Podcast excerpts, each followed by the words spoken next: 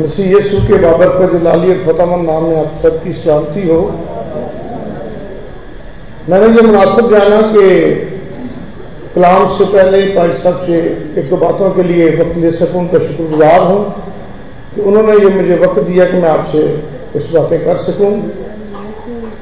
एक बात जो अभी सर काशिफ साहब ने अपनी दुआ में भी की है कि मरदमशुमारी शुरू हो रही है।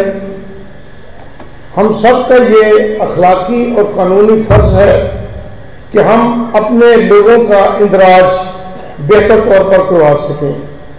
मेरे ये तजर्बा में बात आई है और काशिफ साहब के भी तजर्बा में ये बात आई है कि अक्सर बात ऐसा होता है कि हुकूमत की तरफ़ से जो नुमाइंदा मुकर किया जाता है, वो घरों में जाता है। हमारी बहनें, हमारी माएँ, हमारी बेटियाँ कह देती हैं कि अभी घर में कोई मर्द नहीं है, फिर आना। तो अक्सर बात बहुत से घर उन लोगों से जो बाहर से लोग इंदराज करने के लिए आते हैं, उनकी लापरवाही की वजह से और हमारी लापरवाही की वजह से इंदराज से रह जाते हैं।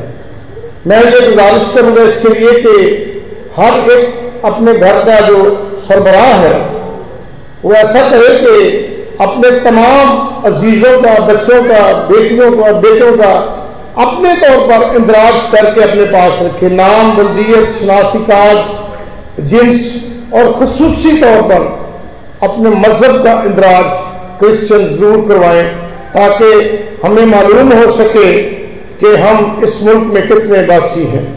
दूसरी बात इसके मतलब यह है कि जब भी कोई हाथ में वक्त कोई पॉलिसी बनाता है एजुकेशन के लिए हेल्थ के लिए, किसी भी किस्म के लिए तो वो पॉपुलेशन पर डिपेंड करती है। अगर हम अपना इंदराज दुरुस्त नहीं करेंगे तो हमारे लिए कोई भी पॉलिसी ऐसी नहीं बनेगी जो हमारे लिए कारगर साबित हो सके। इसलिए मेरी गुजारिश होगी कि आप सब जो घर के सरबराह हैं, अपने घर में एक छोटे से कागज़ पर लिख के रखें खा आप घर में हो या ना हो। आपकी अहलिया, आपकी बेटी, आपकी बहू, वो अंदराज करने वाले को वो कागज़ दे दे, ताकि किसी भी किस्म की कोई मुश्किल दरपेश ना हो। दूसरी बात चंद रोज पहले हम लोग खाने वाले में इकट्ठे हुए, बेटी की शादी थी तो बरात के इंतज़ार में बैठे हुए थे। तो यही बात उधर शुरू हो गई, बहुत से जिम्मेदारान वहाँ पे पैरिस कमेटी के मेम्बरान भी बैठे हुए थे। तो ये बात सच की तमीर के हवाले से शुरू हो गई तो मैंने उनको एक ख्याल पेश किया था, शायद कामरान साहब को याद हो।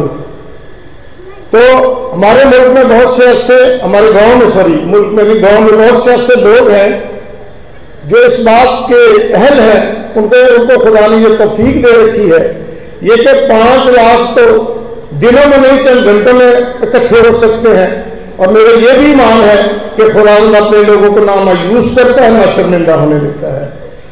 बाकी सबसे भी मैं गुजारिश करूँगा, जिस तरह आपने पहले एक बहुत ज़बरदस्त मुहिम चलाई थी और मेरा ख्याल है कि आपने 40 लाख से ज़्यादा इंडिविजुअली तौर पर आपने इकट्ठा किया था। आप भी अगर मुमकिन हो सके तो लोगों के पास जाएँ जो साहब हैसीत है या जितना भी वो दे सकते हैं। साहब हैसीत को भी छोड़ दें। कोई दस रुपये दस रुपये दे, दस हज़ार दे या लाख दे। खुदा की नज़र में सब दुरुस्त है। हर एक ने अपनी अपनी के मुताबिक देना है।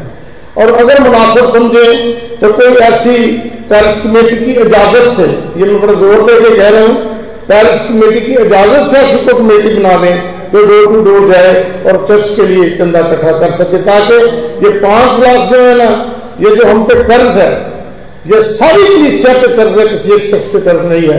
इस कर्ज की ए, मैं क्या कहूँ मेरे मुँह में लफज आते आते रुक गया है लेकिन ये कर्ज एक लानत होती है। इस पर जल्द से जल्द अपने ऊपर से तार फेंके आप सब आप लोगों को बहुत बहुत शुक्रिया।